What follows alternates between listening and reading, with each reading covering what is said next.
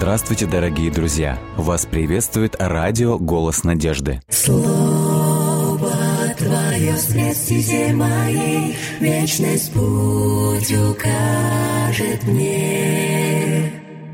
Слово Твое свет стезе моей, вечность путь укажет мне. Буду помнить я любовь Твою всегда, мне каждый миг с Тобой дорог. Веди своей рукой в небесный град святой, и будь со мной Ты до конца. Слово Твое свет стезе моей, вечность путь укажет мне. Слово Твое свет стезе моей, вечность путь укажет мне. Если убоюсь, если я с пути собьюсь, знаю я, Ты со мною, и в Твоих руках исчезает страх. Будь со мной Ты до конца, до конца. Слово Твое свет стезе моей, вечность путь укажет мне. Слово Твое свет стезе моей, вечность путь укажет мне. Вечность путь укажет мне. Дорогие друзья, мы продолжаем наш эфир, и сегодня мы читаем, если не ошибаюсь, главу сорок четыре. сорок четвёртую, да. Вот, и...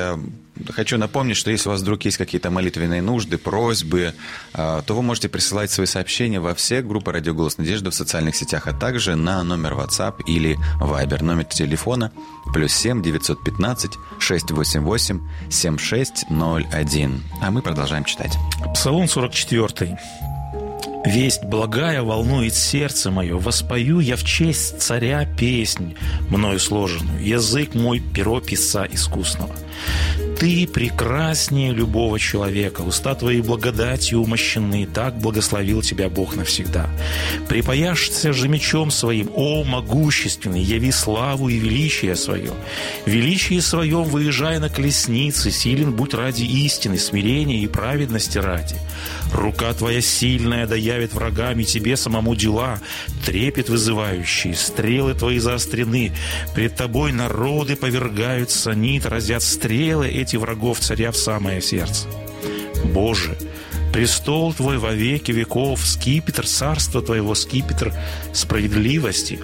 Ты возлюбил праведность, возненавидел беззаконие. Вот почему Бог Твой помазал Тебя, Боже, елеем радости, как никого из тех, кто с Тобой. Благоухают все одежды твои с мирной, алоэ и кассией, из дворцов слоновой костью украшенных звуки струн Тебя увеселяет. Дочери царские, среди женщин почетных двора твоего, невеста царская в золоте офирском стоит по правую руку твою. Слушай, дочь, смотри и внимай, забудь народ свой и дом отца твоего, тогда возжелает царь красоту твою, а ты склонись пред ним, он господин твой. И дочь Тира свой дар тебе принесет, и богатейшие из людей расположение твоего искать будут.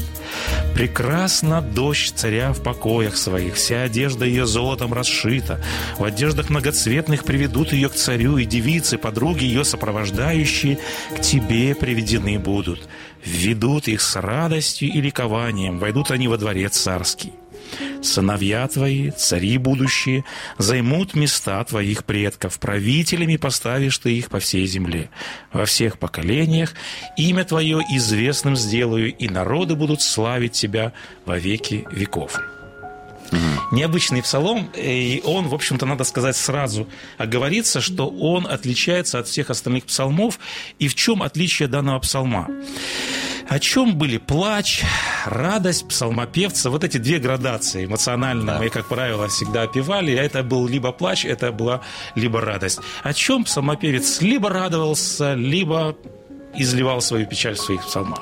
Ну, его обычно, если он чувствовал какую-то несправедливость. Да, да, это вот перечисляем. Это грех, несправедливость, да, беда, болезни. Да, какие-то, да, да, предательства. Да, тоже. предательства, да. То есть мы говорили о победах, о радостях.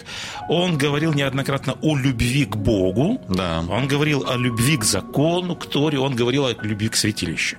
И вот здесь он обращается к еще одной теме. Посмотрите, как гласит заголовок этого псалма. Синодальная песня, да? Да, совершенно верно. Посмотрите, в синодальном этот псалом озаглавлен «Песнь любви». Угу. А в новом переводе написано, что это свадебная песнь.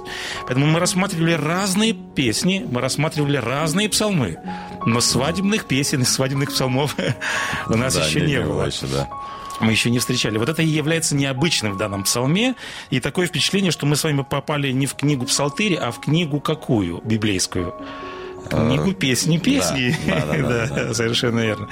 И коль автор прибегает к данной теме, зачастую спрашивают. Библия вроде как откровение Бога о самом да. себе. Библия, она вроде как о воле Бога, она вроде как о его свойствах.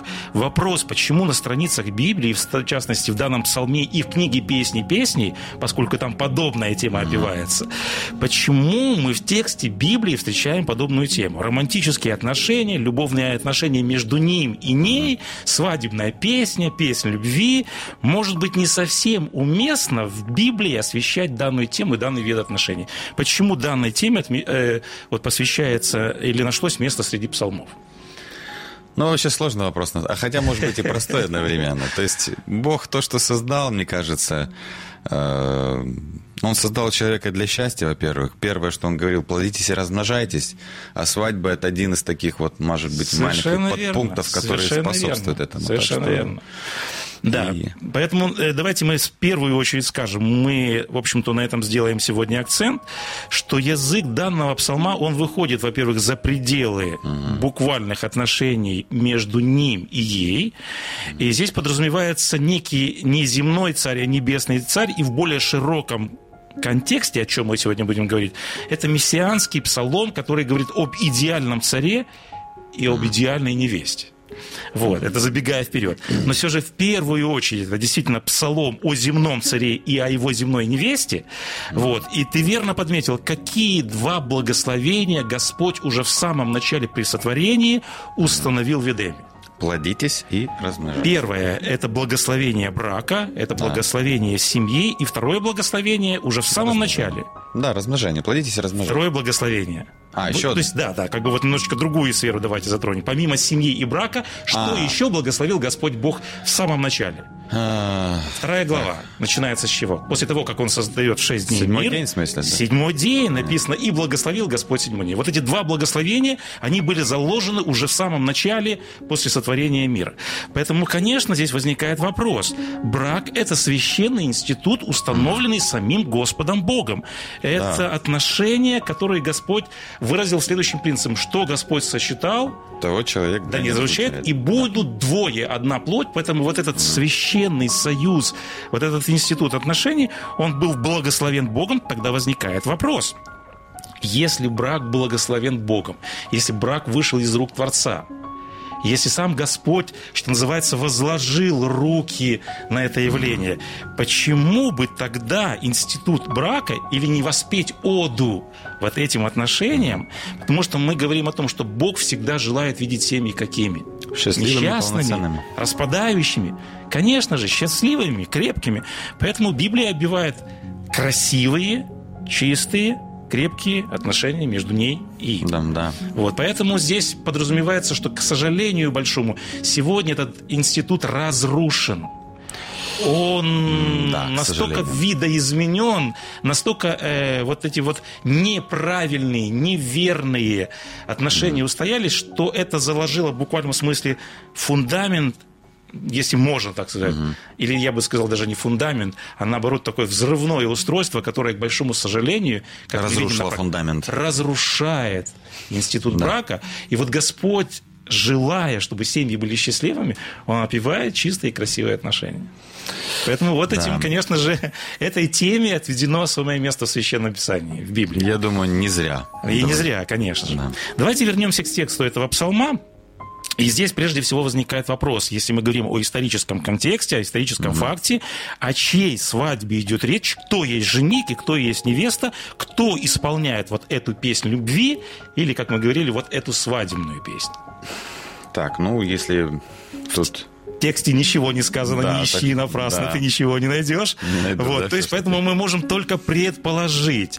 То есть, как бы здесь речь идет только об образах, то есть речь идет о нем и о ней, но в тексте мы очень можем четко видеть, что это не просто люди, выходцы из простой какой-то крестьянской семьи.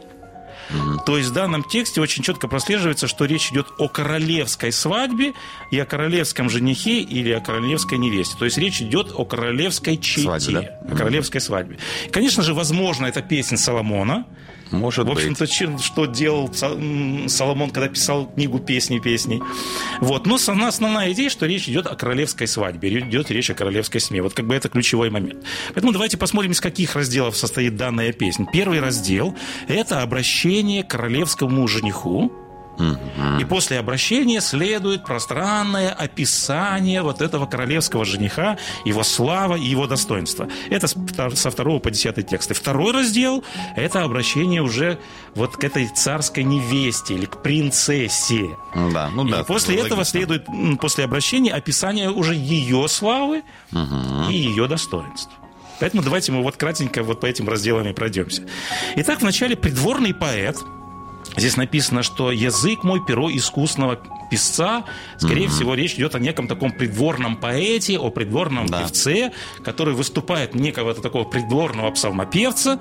И вот этот придворный поэт обращается к королевскому жениху и говорит: «Воспою я в честь царя песнь». Вот обращение mm-hmm. непосредственно к королевскому жениху, из чего он начинает свою песню. Он восхваляет, как мы сказали, честь, он начинает с комплиментом, он описывает его славу и достоинство. И посмотрите, какие высокие слова. Третий текст. В синодальном переводе звучит этот текст так: «Ты прекраснее сынов человеческих».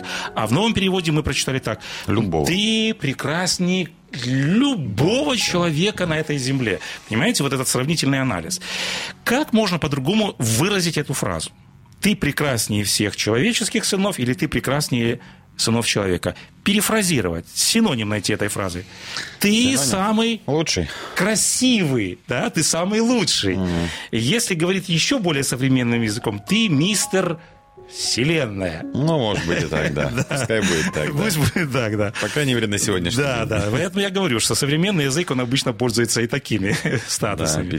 Поэтому поэт провозглашает красоту короля. То есть, если он говорит «ты самый красивый, ты самый лучший», вот, подразумевается, что здесь король вот как бы воспевается в своей красоте. Ну, о какой красоте идет речь? Вот когда мы дальше читаем описание его красоты, из последующих строк мы находим, что речь идет не о физической красоте прежде всего. Но внутренне. А давайте посмотрим, как э, об этом говорит сам псалом. Но прежде всего я хочу сделать небольшой экскурс. Каким был замысел Бога по отношению к его народу? То есть каким, должно более конкретный вопрос звучит так: каким по замыслу Бога должно было быть государственное управление в Израиле? Ну, чтобы Бог управлял. Теократическая да. форма правления. Что такое да. теократия? Ну, тео – это Бог, кратия – это правление. Да, совершенно верно. То есть это когда гражданская и духовная власть соединены в одном лице. Вот. Господь хотел быть единственным и абсолютным царем в Израиле всегда. Достоин он быть единственным абсолютным Я царем. Тут даже скажу не то, что достоин, а это единственный возможный путь. Альтернативы другой не может быть. То есть более лучше. Вот сегодня да, много вот есть президентских правильно. выборов. Сегодня голосуют или выбирают лучшего правителя. Всегда идут споры, разговоры, кто есть ну, лучший. Да. При всем богатстве выбора альтернативы да. не тут, может быть. Тут не Рейтинги то, что... у него... просто зашкаливает, потому что лучше царя найти невозможно. Невозможно. Да, тут, тут как бы в этом и, то есть... Совершенно верно, совершенно верно. И поэтому, конечно же, Бог хотел быть вот этим единственным царем, однако позже народ что просит у своих земных руководителей. Дай нам да, царя. И в данном случае, даже если они попросили земного царя, то есть Господь говорит, да, это нарушение моего плана, это разрушается тот идеальный план, который Господь хотел, чтобы был в Израиле. Но даже при этой форме правления, кем по замыслу Бога должен был быть земной царь? Послушным Богу в этом плане. Совершенно верно. Давайте мы кратенько проследим этот момент. Посмотрите, Бог говорит Давиду и всем потомкам. Было слово Господа к Нафану. «Пойди, скажи царю Давиду, так говорит Господь. Я утвержу престол твой, царство его навеки». И обратите внимание, что сказано дальше. Господь говорит, я буду ему отцом, а он будет мне сыном. Угу. Вы подразумеваете идею? Какой статус был у царя? Какой Сын. Родословной приравнивает царя Господь Бог? Сын Божий, получается. Это Сын Божий, понимаете? Он называет его отцом, а он Сын Божий. То есть это родословное небесное. Царь Израиля входил в родство с Богом. Он был частью семьи Бога, он был сыном Бога. А если он был сыном, соответственно, он представлял кого? Божественные интересы. Он представлял Бога. То есть он, получается, что был представителем неба. И вот первое, что делало земного царя, прекраснее всего всех сыновей человеческих. То есть его статус, угу. его родословие. Сразу же, да. Это просто статус. Но этот статус должен был подтверждаться и делами. Прекрасным его делал не только статус, но и дела. Посмотрите, чему обязывал высокий статус Сына Бога. Вот что Господь говорит о царях Израиля. Книга Второзакония.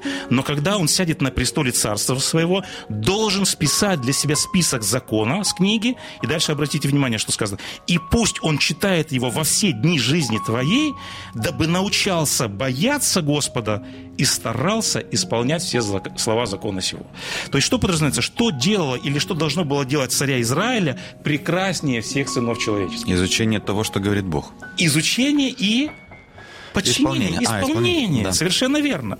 То есть мы говорим, что он должен был ходить в законе, а, соответственно, он должен был быть первым примером для всего народа, потому что обычно говорят, да. рыба гниет с головы. с головы. Или же, если мы говорим об обратном процессе, то есть какой, говорят, царь, такое и государство. Ну, логично просто. То есть да. как бы это такая уже формула известная. Поэтому царь должен был всегда быть примером, он должен был как глава задавать тон всему устройству и жить по закону Бога, и поэтому он должен был как, эм, э, соответственно, земной царь, подчиняться небесному Богу. Э, то есть он, можно сказать так, э, что, по сути дела, по замыслу Бога должен был Богом, э, вернее, царем оставаться все-таки Господь Бог, да. а царь всего лишь был кем по замыслу Бога? Земной, вернее. Ну, их этим, не Посредником. Знаю. Ну, да, то не есть, знаю. Смотрите, если земной царь выполняет волю Бога, да. то есть он, получается, что просто был должен быть рупором, он должен был да. посредником, он должен был быть глашатаем того, что будет в своей воле говорить да, ему да, Господь да. Бог. Вот такой был замысел Бога в идеале. Поэтому э, давайте подведем чертоки, скажем, что израильский царь – это был соправитель с Богом или соправитель mm-hmm. великого царя. Mm-hmm. Понимаете, что делало его прекраснее всех сынов человеческих? Э, исполнили ли земные, зари, э, земные цари вот этот замысел Бога? Может быть, не все.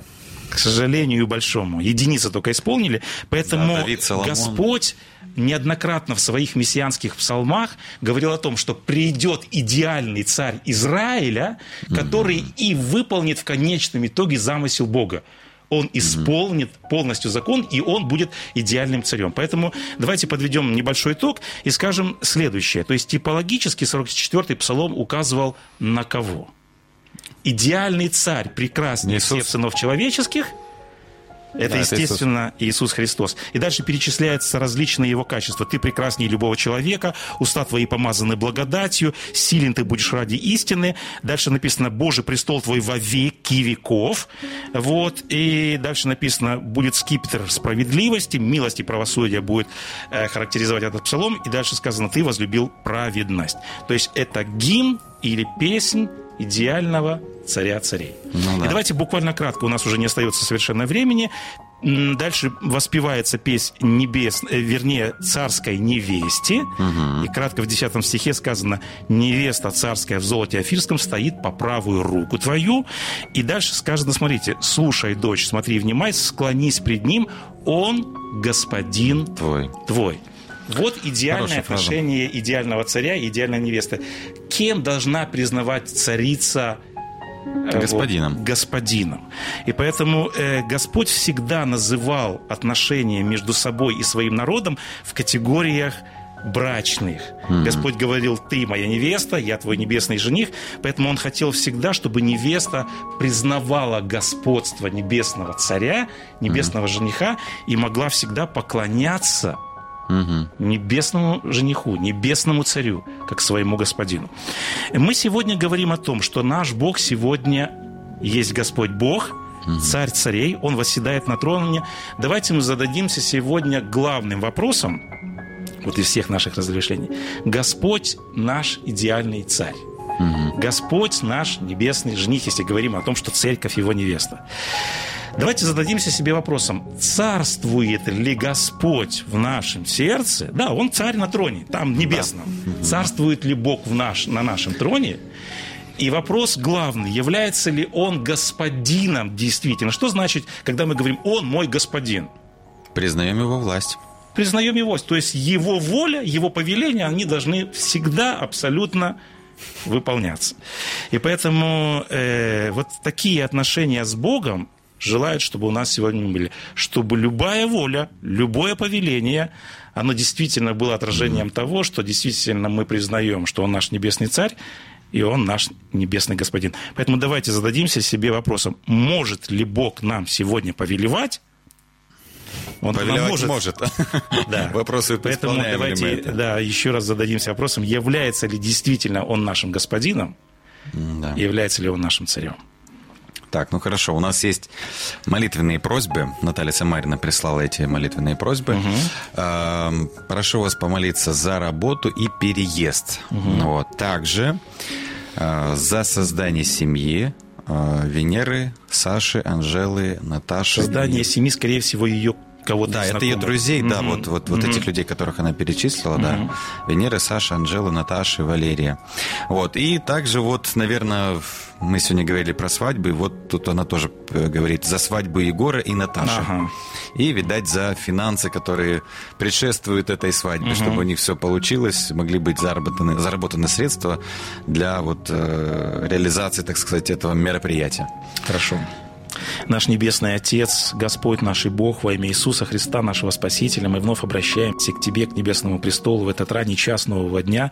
Мы благодарим Тебя за милость, которая обновляется, и за то, что мы вновь можем учиться из Твоего Слова. Ты представил нам сегодня вновь красивые отношения, которые Ты желаешь, чтобы были между Тобой и Твоими последователями.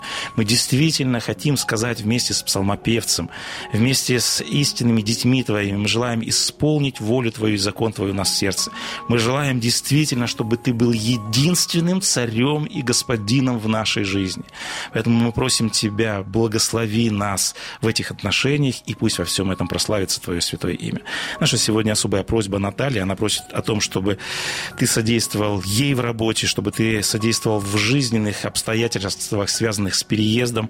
Она также просит о создании семьи своих друзей. Мы не знаем, Господи, обстоятельств жизни этих молодых людей, этих людей, но мы просим Тебя искренно о том, чтобы Ты в этом важном вопросе также был добрым советником, доброй помощью и добрым покровителем. Мы просим также, Господи, о том, чтобы Ты посодействовал и во всех финансовых вопросах. Мы живем в этом материальном мире, и мы также нуждаемся, Господи, в том, чтобы Ты помогал и содействовал в данном вопросе, потому что Ты сказал, что благословение Твое, оно обогащает. Прибудь с нами во всех наших жизненных вопросах и на всех наших жизненных путях. Просим об этом во имя Христа Иисуса. Аминь. Аминь.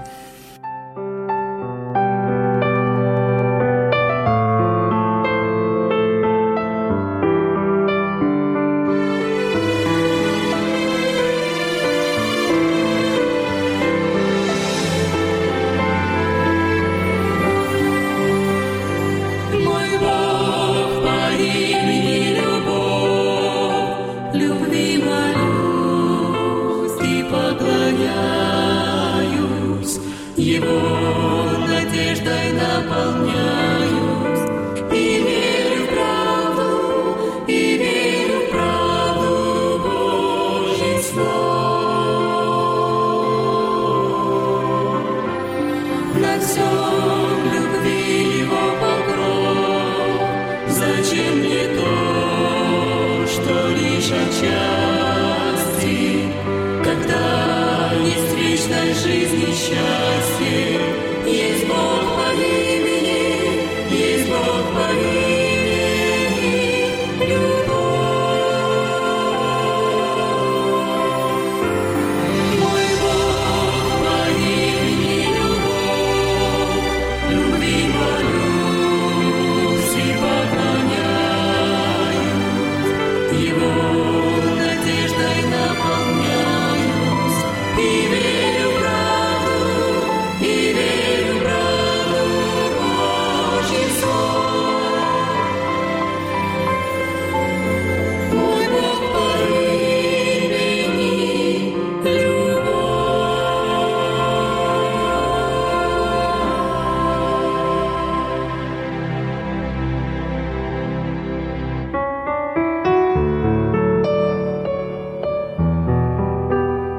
Когда ты пойдешь, они будут руководить тебя. Когда ляжешь спать, будут охранять тебя. Когда пробудишься, будут беседовать с тобою.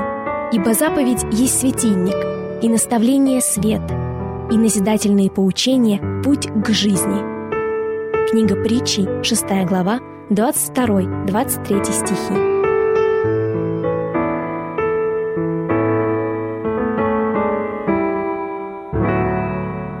Дорогие друзья, вы можете оставить свои сообщения через WhatsApp и Viber по номеру плюс семь девятьсот пятнадцать шестьсот восемьдесят восемь семьдесят шесть ноль один или позвонить нам на бесплатную линию, которая работает на территории Российской Федерации. Номер восемь восемьсот сто ровно восемнадцать сорок четыре. восемь восемьсот сто ровно восемнадцать сорок четыре.